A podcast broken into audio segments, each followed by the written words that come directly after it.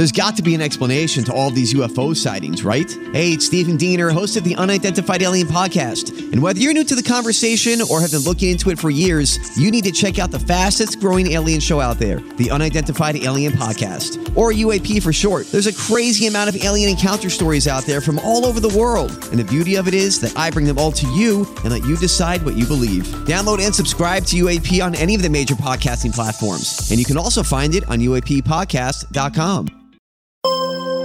This is a WTOP original podcast. Coming up in this episode of Target USA. The war in Sudan. We talk with Jok Madut Jok, an anthropology professor at Syracuse University, about the latest. Really, I don't think this this this war in Sudan really sinks in into the with the lives of everyday people who are themselves struggling. Coming up on this episode of Target USA, the National Security Podcast. From WTOP in Washington, D.C., this is Target USA. Russia could render huge harm to this country. North Korea's secret missile capable of reaching the whole of the United States. Dangerous terrorist. DC is repeatedly mentioned as someplace they would like to seek an attack. Cyber criminals. Decryption successful. America has a target on its back. And on this program, we investigate the threats, the people behind them, the agencies fighting them, and the impact on you. This is Target USA, the National Security Podcast. I'm JJ Green. The war in Sudan has taken a lot of twists and turns. There have been several ceasefires, peace negotiations are underway, but it doesn't seem like any of it is working. Now we talk with an expert from the region who's there now. Professor Jok Madut Jok, you have joined us before and talked to us very eloquently about the situation in Sudan. Thank you again for joining us. Thank you, sir. Happy to do it.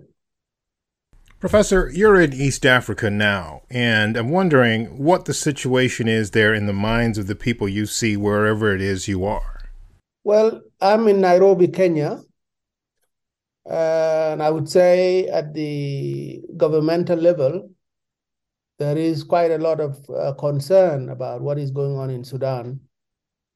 Uh, the the the likelihood of the conflict in Sudan leading to a sort of uh, uh unraveling of that country, even if it's only temporarily. And so uh, there is quite a bit of uh, conversation going on between heads of states of IGAD countries, uh, which Kenya is a member of, uh, about what to do with Sudan.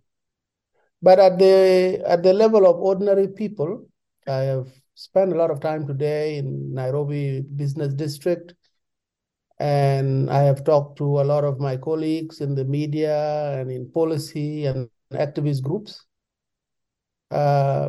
And it seems like, yeah, people are concerned about the humanitarian uh, shocking uh, images of Khartoum being destroyed and people having to flee and people having to be holed up in their homes without food and no water and, ele- and no electricity. And uh, the prospects of humanitarian interventions are being thwarted by the ongoing conflict despite the ceasefire in Khartoum. So people are maybe concerned at that level, but really I don't think this this this war in Sudan really sinks in into the with the lives of everyday people who are themselves struggling. Uh, there is quite a bit of uh, economic decline in Kenya and a bit of uh, inflation, and ordinary people are struggling themselves. So I don't think uh, the the war in any country in the region rise up rises up to the level of being an everyday, every street concern. That's very unfortunate. It's sad to hear. What is it? What would it take for people in other places, like maybe South America, Canada, Europe, here in the U.S., to actually empathize with the folks there in Sudan? And that is really what activists and news people and humanitarian aid workers are trying to do, mm, not just to bear witness to the mayhem in Sudan, but to also enlighten the world about this tragedy in hope that it becomes an important issue mm. for ordinary folks and to urge them to speak to their lawmakers and their and the government people in their in their countries uh, such that the, the the tragedy in Sudan becomes uh, a global uh, garners a global attention that it should. Um, but you know there are competing problems in the world. Uh, the the war in Ukraine is a big problem.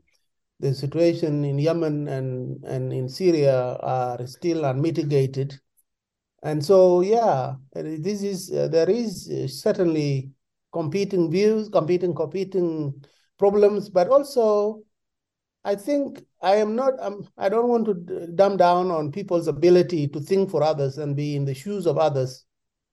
Uh, but I think there is generally a kind of a problem fatigue uh, that uh, we are being bombarded with images of suffering uh, from all yeah. corners of the world these days. Yeah. yeah, you know, I've heard that as well from uh, colleagues in Ukraine and in other places where there are conflicts going on. So hopefully, um, our conversation and the others that are going on will reach some corners and and generate some kind of more activity and more connection and more solidarity on this.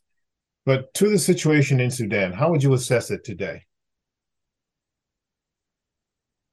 The situation continues to be very dire for ordinary people.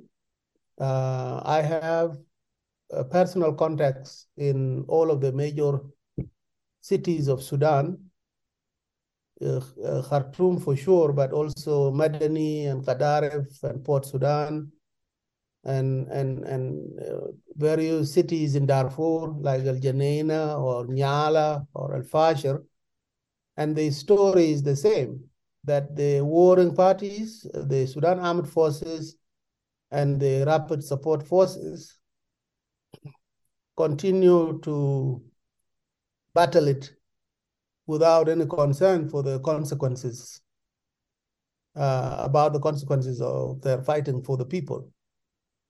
So that right now, uh, humanitarian aid is arriving on the shores of uh, Sudan at the Red Sea, and it's it's it's still quite difficult to get it to the people, uh, most especially in Khartoum.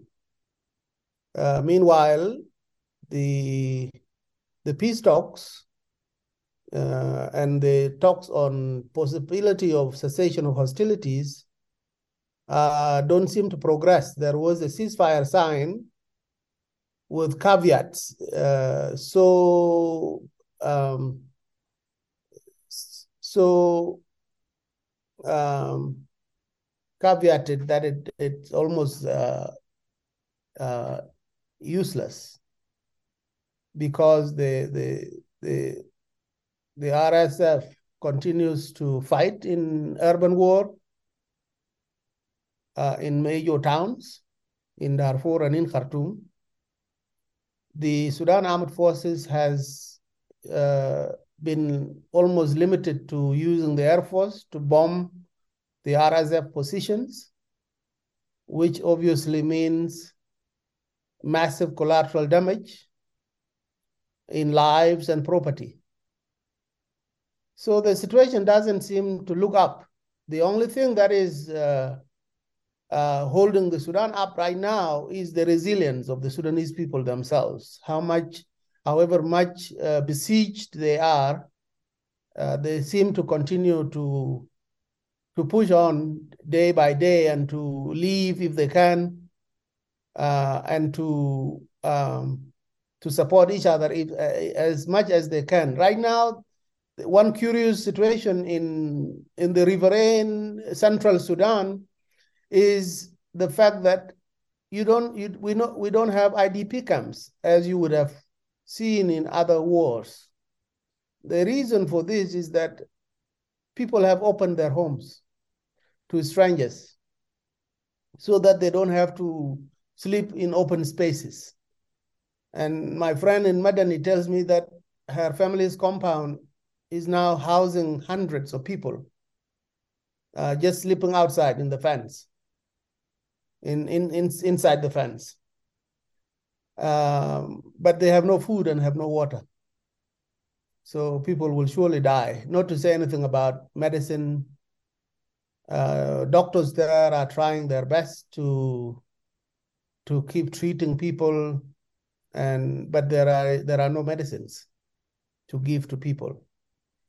Uh, the situation is dire for those with uh, chronic illnesses such as heart conditions, diabetes, uh, and others that require uh, constant care and constant uh, medication. So yeah, I don't think anything has changed. Uh, despite since the announcement of the U.S. and Saudi Arabia sponsored ceasefire, um, only the Sudanese people themselves just trying to to do to make do with what with the little they have by sharing it. Professor, do you believe that the, the those that are trying to broker this ceasefire and all of the observers in other countries that have some stake in this, do you believe there is more that they can do to stop this fighting? Oh, most certainly. The the the Arab League had a meeting some days ago to to discuss the position of Syria, which had been kicked out uh, previously on the basis of its war against the rebels. And uh, the Sudan conflict didn't come up in the meeting of the Arab League, uh, which was rather tragic and, and curious.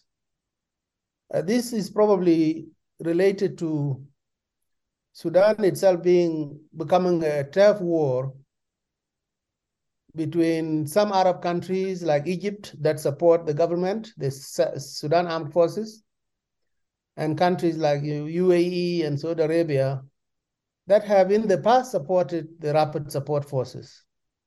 So the more divided the opinion, the international opinion on the country, the less likely uh, more will come, more, more positive interventions will come. There is always more to be done through the United Nations and donor countries that have pledged support. Uh, the UN made a humanitarian appeal for $1 billion for the next three months. They only got $200 million. So the, this, this, the donations that have been received so far uh, will pale compared to the magnitude of the problem.